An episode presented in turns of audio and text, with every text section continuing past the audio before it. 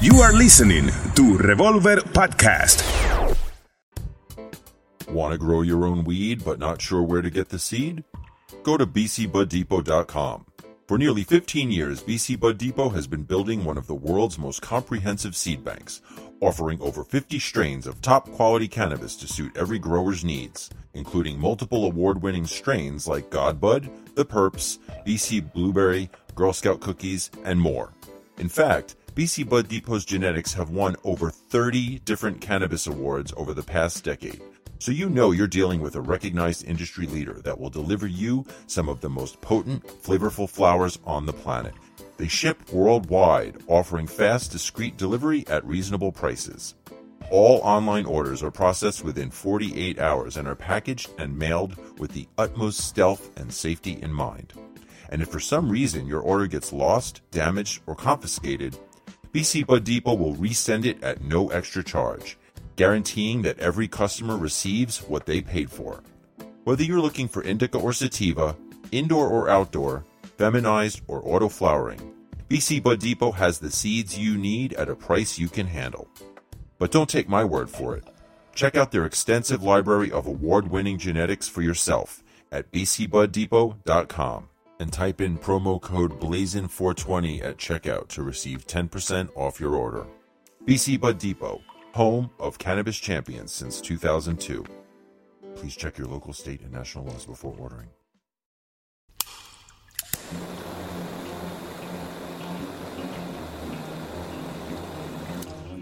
It's time to roll up those joints, pack those bowls, and fire up those nails.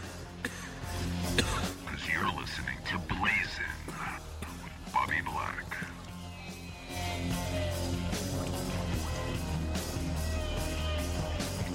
What's up, everybody, and welcome to another edition of Blazin'. I'm your host, Bobby Black. Over the past several years, the momentum behind marijuana legalization has been growing. Public support is now at an all time high. Over half of the United States have medical marijuana, four states have full legalization for adults, and it's estimated that more will soon follow. It seems that after decades of misinformation, propaganda, and oppression, the forces of prohibition are finally beginning to lose, and the nation is waking up to the fact that the war on drugs has been an abject failure. Huge strides are being made that only five or ten years ago seemed unimaginable to me. So, why now? What's changed? Well, first of all, the internet age has allowed the average person access to tons of information and studies that they never had access to before. Another huge factor, which is undeniable, is the entrance of big business and money into the cannabis community. And yet another big factor is simply generation gap. The fact that up until now, the people in charge were from a bygone era, and now the baby boomers are in a position of power. They're the elder statesmen and they're more familiar with marijuana. They've had experiences with it, they've had exposure to it, so they're not as terrified of it. Well, all of these factors, I believe, are serving as very important catalysts in this transformation from a prohibition mindset to a legalization mindset in America. I think it's imperative that we don't forget who and what laid the groundwork that made all of these changes possible. And that is the decades and decades of hard work and sacrifices of activists, people who believe in the cannabis plant, believe in its healing powers, believe in its creative powers, and believe in the rights and liberties of human beings to enjoy it and ingest it without being ostracized or jailed for it. Now, obviously, there are countless individuals and uh, numerous prominent organizations that have devoted their lives and their energies to this noble cause. And today we're going to discuss one of the oldest and most respected of these organizations, the National Organization for the Reform of Marijuana Laws, also known as NORML. To discuss NORML's history and their role in the legalization movement, past, present, and future, please welcome to the show NORML's Executive Director, Mr. Allen St. Pierre. How you doing, Allen? Good day, Bobby. It's nice to talk to you again. It's been a while. Yes, it's been a while, but uh, so much happens uh, in between that's good regarding marijuana law reform. Yeah, so let's just jump right into it. Uh, tell me a little about what's on your plate at the moment, what you're dealing with. Well, the, the big things ahead of us in 2016 are broken into three basic categories. One is the initiatives. There looks to be six to seven states that are going to have marijuana legalization initiatives. That's really important, notably with California leading the way. And the second is that Congress will have at least 20 to 30 marijuana law reform bills reintroduced. Some of them will range from legalization to sentencing to medical to hemp to banking regulations, but it's all good. That's all reflective of the fact the states are moving in a different direction. And then, of course, this is, this is a presidential election year, so we can see already from the beginning of the process that we've got people on the Democratic side, like someone like a Bernie Sanders, that would legalize marijuana if he had his choice. And on the other side, we have someone like a Chris Christie who would say, "Make me president, and I'll end the pot party." You know, the first day of my presidency in the states where it's been legal. So, for the first time in any of our lifetimes, uh, marijuana is debated and discussed at the presidential level, and obviously, whoever wins will have a very big impact on the future. If it happens to be a Democrat or somebody who's in favor of these reforms, then we're probably going to see um, reforms happen a lot faster at the federal level. If we don't, if we get somebody who's like a stick in the mud, well, that'll be a bummer, but it's not going to stop a number of other states to keep putting pressure on the federal government. So this looks to be the busiest year ever for marijuana law reform organizations. Obviously, Sanders seems to be the standout, the strongest candidate pro cannabis in, in this race. But how big of a danger is it really? Like, if you were to get a Christie in office, he's threatening to stop the legalization train in its tracks and, and send us back to the, the Stone Age, so to speak. but, um, you know, but can he really undo everything that's been done, or do you think it's too late for that? Yeah, to use a metaphor, I think the genie, the green genie, if you will, is really out of the bottle, and there's no way that uh, a federal politician like the president, even with the power that they have, can do that. And the reason why I suggest that is because we can see in a state like Colorado, the legislature back in 2010, they too could see that marijuana was going from being sort of an underground medical marijuana situation to one where uh, it was showing up on the main streets all around the state, and they chose to rather than put the genie back in the bottle, recriminalize marijuana, crack down on it. They acknowledged no, it would be much better to tax and regulate it, and they did so. So I don't think that uh, the federal government can do what a state government itself has acknowledged it can no longer do.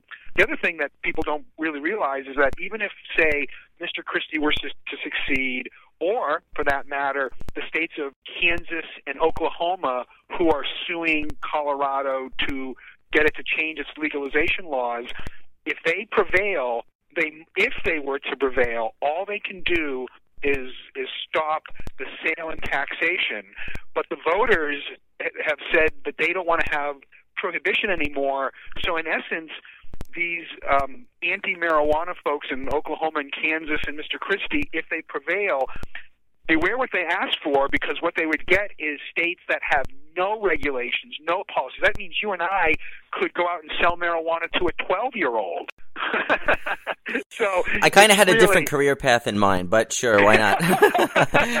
so, so uh, even if they prevail, they would lose in the sense that they really wouldn't set up a system that's any better than prohibition. One could argue it would be more chaotic than prohibition. It seems pretty obvious that Colorado has been the leader in in showing us how it should be done, as far as uh, creating sensible uh, science and, and rational uh, regulations on the industry, and and just trying to incorporate it into a normalcy, I guess. Um, mm-hmm. I know that Washington has been kind of struggling, and I think the issues that Washington and Oregon are having is because they're letting the liquor board control it. Would you agree with that? Yes, you pointed to a, very important distinction between the way Colorado set up their system and that of Washington and Oregon. And in those two other states, Oregon and Washington, they did defer and place marijuana in the same regulatory scheme as alcohol. And so therefore there's been lots more restrictions and and tax proposals and fees and less freedom of choice and commerce for producers and consumers. So right now, when we want to um, show state legislators or politicians from other countries and they want to come to the United States and do what we call like a pro legalization junket, um, we often almost exclusively bring them through Colorado and show them that system as the preferred one rather than to go out to Oregon or Washington. It seems like there's really not uh, the system they're trying to implement. I know that the patients seem to not be happy with the situation because the, their recreational uh, laws are interfering with the medical setup there, and it seems like they're just kind of muddling through it, and they don't really have a plan. I mean, what wouldn't they look to a state that really has more sensible things going on and, and say, gee, maybe we should try some of those ideas? Yeah, there's no doubt that Oregon and Washington, the legislators and the regulators seem to really have a bad view of medical marijuana in general and seek to largely stamp it out in terms of a standalone commerce or that it has its own subculture around it. And thankfully, Colorado has not gone that route. You really do have both recreational, if you will, and medical marijuana operating very closely next to each other in tandem. There's not a lot of problem, and, and, and con- consumers and patients have tremendous choices, hundreds, thousands of different products. But in uh, Washington and Oregon, it looks like um, it may be the end of the last 20 years or so of the so-called medical marijuana dispensary model which uh, at least at NORML we don't support. Uh, we support uh, uh, whether it's recreation or medical that uh, they're able to operate in a reasonably unfettered environment and have definitely no greater restrictions than say a, a package store or a bar has on it. Sure, because there's been tremendous hurdles placed in the way of recreational shops and medical shops in, in various states, uh, like very large fees just to apply for licenses and a lot of other hurdles, correct? Absolutely. In fact, um, for reformers, while we still have the two tier mission ahead of us of working to reform the laws and at the same time helping the victims. I mean, 700,000 people a year are still getting busted for pot. There are still about 100,000 people in jail or prison. Uh, we count at least 20 or more people in jail for life for marijuana offenses in the United States. So while those two important two tier missions are ahead of us, for the reformers, groups like NORML, MPP, ASA, LEAP, etc., once marijuana becomes legal and um, it's taxed, we still have work ahead of us in lots of areas, including things like making parity with alcohol products, to make it so that, for example, if you are a gun owner, that you don't have your Second Amendment rights violated by the fact that you legally use marijuana, that your children aren't taken away from you, that you're not drug tested for not cause incidences and workplace, you know, reasonable DUID laws and penalties and the science behind it. So there'll be so much work in the future to try to, once marijuana laws are reformed, to try to then improve them and make them much better. Of course, we've got to get these thousands of people out of jail uh, where possible, get them reparations um, if they were wrongly put in jail. There is so much work to be done long after marijuana is legally sold and taxed. Sure, and I know that uh, Obama has recently granted some clemency to some drug war prisoners and, and started releasing some of them, which is fantastic and, and it's great news. Obviously, as you say, there's there's many more people that it's not just a handful. There's a lot of people that really should be let out. Tell the listeners a little about what you guys actually do. I mean, I know that most of it is uh, lobbying efforts to politicians and to interest groups and stuff, but t- talk a little about w- what your day is like and what you guys do. Sure. So NORML is the oldest and largest of the marijuana law reform groups, and it has 160 chapters. So we really put the grass in the grassroots of all of this. These, those, those chapters really are the sort of where the rubber meets the road on marijuana law reform. These are the women, men and women that go to the town hall meetings and the Kiwanis Club meetings and the Knights of Columbus, and they hold up the protest signs and they go to the trials and, and try to lend support to the uh, patients and victims of the laws. So the chapters are really the heart of NORML's grassroots outreach. Um, we've got 600 plus lawyers involved with the organization, and the lawyers are at the vanguard of the most important litigation that happens in the United States, whether it's medical marijuana or legalization. We certainly do lobby. The, the, both the chapters and the national office lobby at the local, state, and federal level. We litigate in all the courts, so we concentrate certainly at the appellate and Supreme Court levels.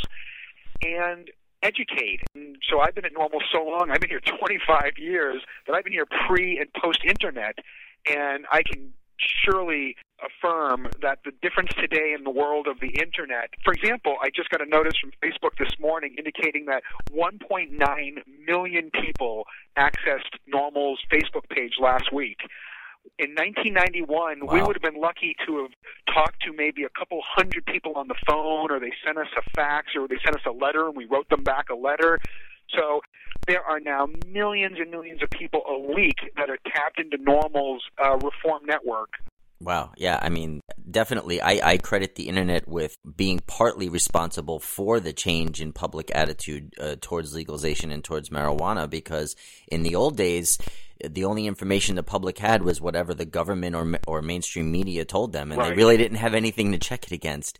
And totally. if it wasn't for pioneers like Jack Herer and, and Lester Grinspoon mm-hmm. attempting to start putting that real, truthful information out there, they were like the the forefathers of all this, I guess. But now with the internet, when the government puts out some bogus study or some fake fact, you can look online and say, no, there was a study done in Israel or there was a study done over here that says that Absolutely. it doesn't impair driving or it doesn't kill brain cells or it doesn't, you know. So I think yep. that that's partly responsible. I also think that you have to give a little credit to the money interests. I mean, the people, when the people with money start getting involved and saying, oh, hey, oh, there's yeah. money to be made here and there's tax money to be made here, that's partly responsible as well. But I, I really think that without the foundation, without the basis of the decades of activism that took place, none of these things would be possible. The people that have, you know, like yourself and, and many others who have uh, stood up and, and, and fought and sacrificed and spoke out for so many years. Well, you're much. Uh, it's much appreciated to uh, hear you acknowledge that there's clearly a long history of reform that has now got us to the door of legalization in what I call Main Street cannabis commerce, and we totally embrace and love seeing capitalists and and entrepreneurs now join the fray because it just makes the coalition of reform that much more diverse. It certainly gives us much more resources. My whole life, I've largely bought marijuana illegally from a so-called dealer, and we appreciate and love the fact that for decades people risked their lives and liberty to grow great cannabis and to sell it to their friends and, and whatnot. But at some point, we obviously wanted to get to place in history where you could just simply walk into a store as an adult and and buy marijuana and pay some reasonable tax on it. And clearly, those individuals who are going to grow, market, infuse, test, and sell marijuana they have a voice in all of this too. So, in time, in say 20 or 30 years from now, when marijuana is completely legal in the United States, there probably will be at least two different entities that are, will be lobbying. One will be an entity who lobbies for the industry, for their interests, to keep taxes low and regulations in check. And then there'll be groups like NORML or something similar where we argue in favor of consumers. And while a, a lot of the time those two overlap, clearly in a free market economy, there's a natural friction between the sellers and the uh, consumers. And NORML will always be there to represent the consumers' issues. Well, that's certainly good to know, Allen. We need to take a short break now, but please don't go away. We'll be right back with more from Allen St. Pierre here on Blazin. Want to grow your own weed but not sure where to get the seed? Go to bcbuddepot.com. For nearly 15 years, BC Bud Depot has been building one of the world's most comprehensive seed banks, offering over 50 strains of top quality cannabis to suit every grower's needs, including multiple award winning strains like Godbud, The Purps, BC Blueberry, Girl Scout Cookies, and more. In fact, BC Bud Depot's genetics have won over 30 different cannabis awards over the past decade, so you know you're dealing with a recognized industry leader that will deliver you some of the most potent, flavorful flowers on the planet. They ship worldwide, offering fast, discreet delivery at reasonable prices. All online orders are processed within 48 hours and are packaged and mailed with the utmost stealth and safety in mind. And if for some reason your order gets lost, damaged, or confiscated, BC Bud Depot will resend it at no extra charge, guaranteeing that every customer receives what they paid for. Whether you're looking for indica or sativa, indoor or outdoor, feminized or auto flowering, BC Bud Depot has the seeds you need at a price you can handle. But don't take my word for it. Check out their extensive library of award winning genetics for yourself at bcbuddepot.com and type in promo code BLAZIN420 at checkout to receive 10% off your order. BC Bud Depot, home of cannabis champions since 2002. Please check your local state and national laws before ordering. All right, and we are back with Allen St. Pierre, Executive Director of NORML. Before the break, we had started discussing the corporatization or consumerization of the cannabis industry. And you know, when when this whole transformation started, there were a lot of purists and, and I guess you might say hippie, maybe activists out there who mm-hmm. are like keep the keep the big business out of pot and stuff. And and I've always said like it's it's a very unrealistic thing to think that you would be able to legalize cannabis and have no one make money on it. I mean, it just it doesn't make any sense in, in our society. But I do think that there are legitimate pitfalls that we need to really be aware of. There are carpetbagger types who come in who have no respect for the plant or for as a medicine or as its history or mm-hmm. anything of that nature, and they're just looking in it to make a quick buck. Sometimes at the expense of their customers or patients. And there's also the risk of monopoly. I know that that was one of the mm-hmm. problems that held back the initiative in Ohio. That people felt that uh, the government only allowed a very small handful of people to jump in on, you know, op- uh, growing or opening mm-hmm. dispensaries, and it again, like you were saying earlier about unnecessary. Uh, obstacles being put in the way of this industry, and that's uh, yet another about how do you feel? What's the best way to try to avoid falling into these pitfalls of, of the monopolization of weed? Well, there's no doubt that you, you rightly pointed out the big disaster of 2015 for reformers was this initiative in Ohio that was put forward by not donors but investors who wanted to get the majority of the licenses, if the initiative was to win, to come to them. And that definitely set up an anti-free market, monopoly-like situation, and made it really easy for even longtime supporters of marijuana law reform to hold their nose and oppose the reforms. And it certainly lost. It lost by it was 65 to 35 percent loss, whereas places like Colorado and Washington and Oregon had passed their legalization initiatives at the 55 percentile. So something was very, very wrong with the Ohio model, and in future, um, it's going to be an amalgam. It's going to be a combination of both old school do-gooders, groups like NORML, the ACLU, who are just simply in favor of ending prohibition. We don't seek to sell marijuana. We're not looking to get rich off of it. But at the same time, there are now thousands of licensed marijuana businesses in the United States. Hundreds of millions of dollars have been raised and committed to these companies and in our country, there's no doubt that they will be at the table arguing persuasively for considerations that make it uh, good for their business. So, well, we'll be, I think that California will probably give us the good example in the this year of that amalgam. Half the money will largely come from old school reformers, and half the money is going to come from marijuana related businesses who certainly want to see prohibition end, but they're not going to make the same mistake that was done in Ohio and try to have all the economic benefits redound back to them.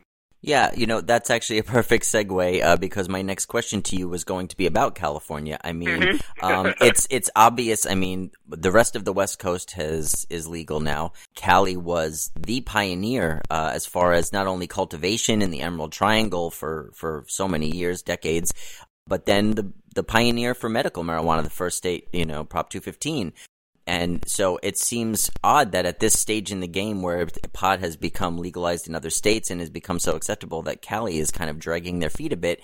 And similar to Ohio's measure, Prop 19 famously failed, and people were kind of left scratching their heads like, what happened? We, we thought we had this in the bag. So tell us a little about what is on the ballot for California mm-hmm. moving forward and how it differs from Prop 19. Sure. So the difference from Prop 19, those uh, lessons were learned very soon after 2010 and were successfully applied in Oregon, Washington, and Alaska. And the lessons learned was you had to really address the concerns of parents and employers regarding drug testing and whether kids would have access to it to set up uh, regulatory schemes that um, police couldn't argue were permissive or would have allowed marijuana to leak out of the system. So those were successfully applied in these other states, and voters were like, "Yeah, let's let's vote for that." So you're right. California is the most important state in the union. Period, just in general, politically speaking, and it is definitely the biggest market to produce marijuana, the biggest market to consume marijuana, and it has the longest history and culture associated with marijuana. So I would think that this year, when they have an initiative before them to legalize it, they're going to pass it, one, because these other states have already done so, and now they're almost embarrassed that they were not the first state and they need to catch up. And two is they just simply at this point recognize that the medical marijuana system there, particularly the new laws that have been passed there, are not going to maximize the opportunity to sell and use the product. So everybody should hopefully be locking arms in California in 2016 to pass legalization because I don't think it's hyperbolic to say, as goes California, so goes the country, so goes the North, Central, and South American hemisphere, and so goes the European Union. Wow, that's even. Uh, I mean, I realized that they were influential, but I didn't even think that it would be that much influence, that it would be such an international influence. New York passed uh, what, what I consider a, terrible medical marijuana law. I mean, I, I realize that it, it will help some people, and for that reason, I applaud it. It is it is still in some way a step forward, but I mean, no no flowers of any kind allowed, and it, you know, it just again looking to Colorado and seeing what they have going on there, I just don't understand. Like they're trying to appear tough. Uh, is that? Do you think that's what it is? They're trying to appear like, oh, we're not going to have this free for all permissive thing going on in our state because New York is a liberal state. It always has been a liberal oh, state. Yeah. Is it just an East Coast West Coast thing? I mean, what do you what do you think is the reason for oh, having yeah. such no, a you, prohibitive law? You really kind of nailed it down. Thinking about the country, West Coast from 1996 forward, all those states that went medical marijuana, once they passed the laws, it, it didn't take long that patients were able to access it. They could grow their own in a, in a reasonable way. But here on the East Coast, pick the state New Jersey, New York, Massachusetts, Connecticut, uh, Maryland, the District of Columbia, Illinois for that matter once legislators, not voters, that's the other big distinction. On the West Coast, all of that was done by voter initiative. Right. Here on the East Coast, almost all of it was done by legislators. And when they did it, they made it much more complicated, put so many more rules in it. It took two to three years to roll these laws out. And you're right, New York laws is absolutely one of the worst ones uh, in the scale of medical marijuana.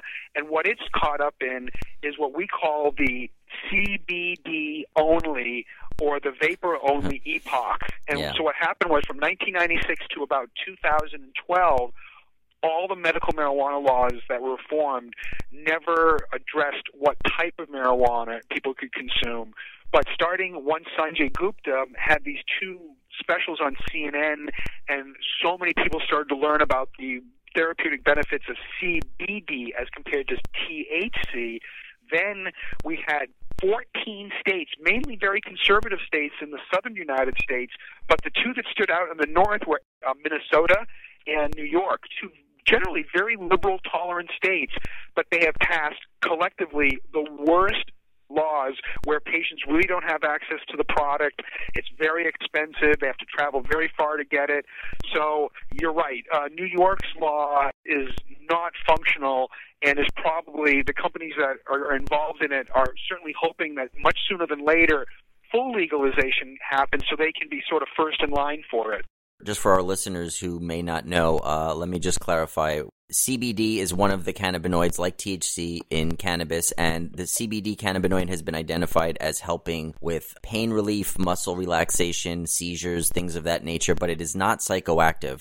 Um, so it seems like a safe bet for politicians to say, oh, look, we're progressive. We passed a medical marijuana law, but it's just for kids with epilepsy or, or whatever. And uh, what they don't realize and what more and more medical and scientific uh, professionals are saying is that what they call the entourage effect Yes. needs to be taken into account, which is that these cannabinoids work together, they work off of each other, and you can breathe up or down for them to fine tune the benefit, but in a vacuum, they don't necessarily work. Exactly. I'm glad you made that point because it really is a distinction. In some ways, these legislators in the South and in New York and Minnesota were sold a bill of goods that these products, quote, don't get you high, so therefore it's not marijuana. And the other point, too, regarding the, the geography of all this is that in places like New York, the legislature and the governor, they would literally say things like, well, we're passing an anti California medical marijuana law here in New York. So it really did become a, a, big geographic dis- difference across the country. Sure. I mean, I, I can understand the backlash. Cali's law is extremely permissive, but there is a middle ground also. It doesn't have to Yes. be everyone can get it or no one can get it. There should be a, a rational middle ground. I mean, you, I know you and I both believe that in all honesty, everyone should be able to use it for insomnia or a headache if they choose Sure. to, because there's no reason you shouldn't. There's almost no negative effects, you know, long-term effects. Every study's proven this. And even if there were some negative effects, adults should be allowed to use it. There are negative effects of alcohol and tobacco, well Oh yeah. publicized. I mean, just think about those of us who will watch TV and see those incessant ads about pharmaceuticals, and they even in that short period of time they talk about them, they ram all those problems associated with them. Well, that makes good sense. Every time you and I take everything from an aspirin to smoke a joint to taking morphine that our doctors prescribe to us, we have to make a choice about benefits and uh, alternatives. And uh, marijuana is not perfect, but compared to these other drugs, it is so much safer and lacks toxicity that more often than not, it is the far more sane and rational and economic choice than pharmaceutical. And that's another uh, concern, obviously, is the pharmaceuticalization of cannabis. Oh mm. yeah. obviously the pharmaceutical companies want to make money on this and you know I, I understand that there should there should be pharmaceuticals based on cannabis available but that shouldn't mean you're not allowed to consume the plant or grow the plant It's really regrettable, but yeah. some of those companies, and I won't even name them, just keep keep myself out of trouble in lawsuits.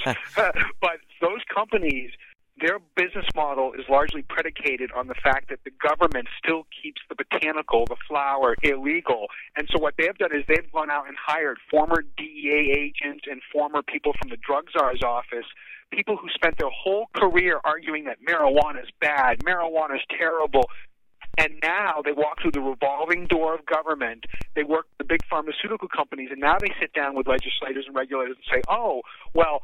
Medical marijuana is okay, but only if it comes in the pharmaceutical version that we've created.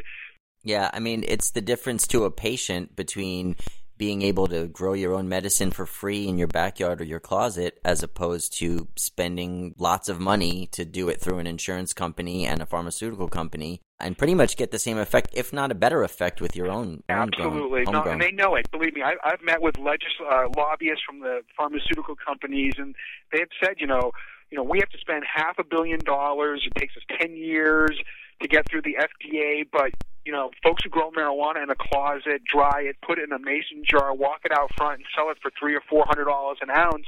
They don't have any liability. They didn't pay any taxes. There was no regulations. So, yeah, they see medical marijuana clearly at the botanical level as a threat to their market share. So it, it is in their best interest to see cannabis rescheduled as well, though. They just don't want to see it Yes. taken. They Oh. don't want to see it taken off the schedule, though. Yeah, boy, I'm glad that you were able to point to something that um, is so important in the scheme of talking about marijuana in total, and that is even pharmaceutical companies are hamstrung, and so they are arguing too that it should at least be Schedule Two. Sure. And uh, again, just for any listeners who aren't totally familiar with the uh, scheduling system, the Controlled Substances Act basically breaks different psychoactive substances down into n- a number of categories. Uh, Schedule 1 being considered the most dangerous and addictive with the least benefit. And cannabis is in there with what else Heroin is and LSD. heroin and LSD, which is which is absurd also. And then cocaine and like oxycodone are like Schedule 2, right? right. it's just absurd. A remnant of a bygone era of ignorance right. that we're that we've long outgrown. They just haven't caught up to it yet. Yeah, by the way, I think that in the last, oh, I think he's got 13 or 14 months of his presidency. You know, I, I don't make bets. I'm not a soothsayer, but I would hardly be surprised if the last sort of marijuana rabbit that Mr. Obama pulls out of his hat might be he has the ability as the executive to down schedule cannabis to at least two. And I think that that might be one of the last things he does that would help set up reforms for the next president, whoever they happen to be, because there's almost nobody left in the room. Even our opponents cannot argue with a straight face that marijuana should be in Schedule 1. So we're kind of at a point of political capitulation where nobody in the room argues that anymore. That's true, and I was going to ask you that as well about Obama. You know, in his first term, uh, he was catching a lot of flack from the activists and the pro pot people. And I kept saying to people, you have to wait till the second act. He's not going to do anything to legalize pot in the first, because he wants to be reelected. And the last thing he wants is to appear soft on drugs or whatever. But we all know he was part of the Choom gang. He knows that pot is not this terrible thing that people make it out to be. So I said, just give him time. He'll come around. And he hasn't waved some magic wand and made it legal, but he has in steps and in increments made it a little easier, a little better, a little more rational. And uh, he seems to continue to be moving in that direction. And I love second term Obama. I wish second term Obama was around for first term. Yeah, no, you nailed it. I think that the first term, there was no way he was going to really go too far out on a limb. He definitely has a strong affinity with marijuana. He grew up smoking the best marijuana in the United States in the 1970s out in Hawaii. so he, Maui he knows Wowie. it. Yeah, he really does know it. You know, but he's the father of teenagers, and he's the president, and it was pretty clear that he was going to take that path of being more prudent than not on this issue. But analytically speaking, when we go back and have to look at the history of all of this, it is amazing to see the things that he and his attorney generals have done. I won't bore people with details, but there are at least six or seven things that he's done that has now made it so that when you and I go to Colorado, we can stand in line and buy marijuana and pay a tax on it. I can promise you, had Mr. McCain or Mr. Romney won either of those elections, then there's a good chance you and I might not even be talking today about all these great progressive things that have happened. Yeah. Well, uh, let's hope that he does get around to rescheduling it before he leaves office, and let's hope that we have uh, a President Sanders come in and take it off the schedule altogether. That would be great. Well, we're certainly going to see something momentous happen one way or the other in 2016. That is the nature of politics. And if uh, Pass's prologue and some of the prognosticators are correct, marijuana law reform is going to happen certainly more in the next five to ten years.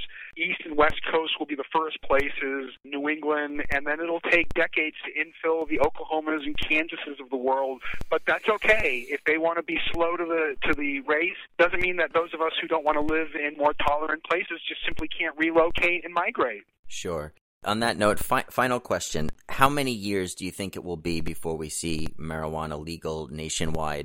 Well, I think realistically speaking, we'd probably get through two to three more election cycles. Election cycles run in two years. So by 20 to 2022, we should be near the end. I mean, maybe there could be the Oklahomas of the world that are going to hold out, but it seems implausible to me that by 2030, if you're an adult and you're using marijuana in your house, that you are uh, subject to criminal or civil sanctions whatsoever. That's amazing. Well, Allen, thank you so much for joining us today. Keep up the good fight. Well, thank you, and I look forward to conversing with you soon, and would uh, love to hang with you and enjoy the fruits of our labor. Talk to you soon, Bobby. Take care, Allen. Well, for all you listeners out there who care about cannabis and would like to see it legal, I urge you to check out norml.org for more info and to sign up. As Allen said, there are NORML chapters all over the country, so get involved and make a difference. That's it for this week. Please follow me on Twitter at Bobby Black, Facebook and Instagram at Bobby Black 420. Join me next week when my guest will be cannabis comic extraordinaire, Mr. Doug Benson.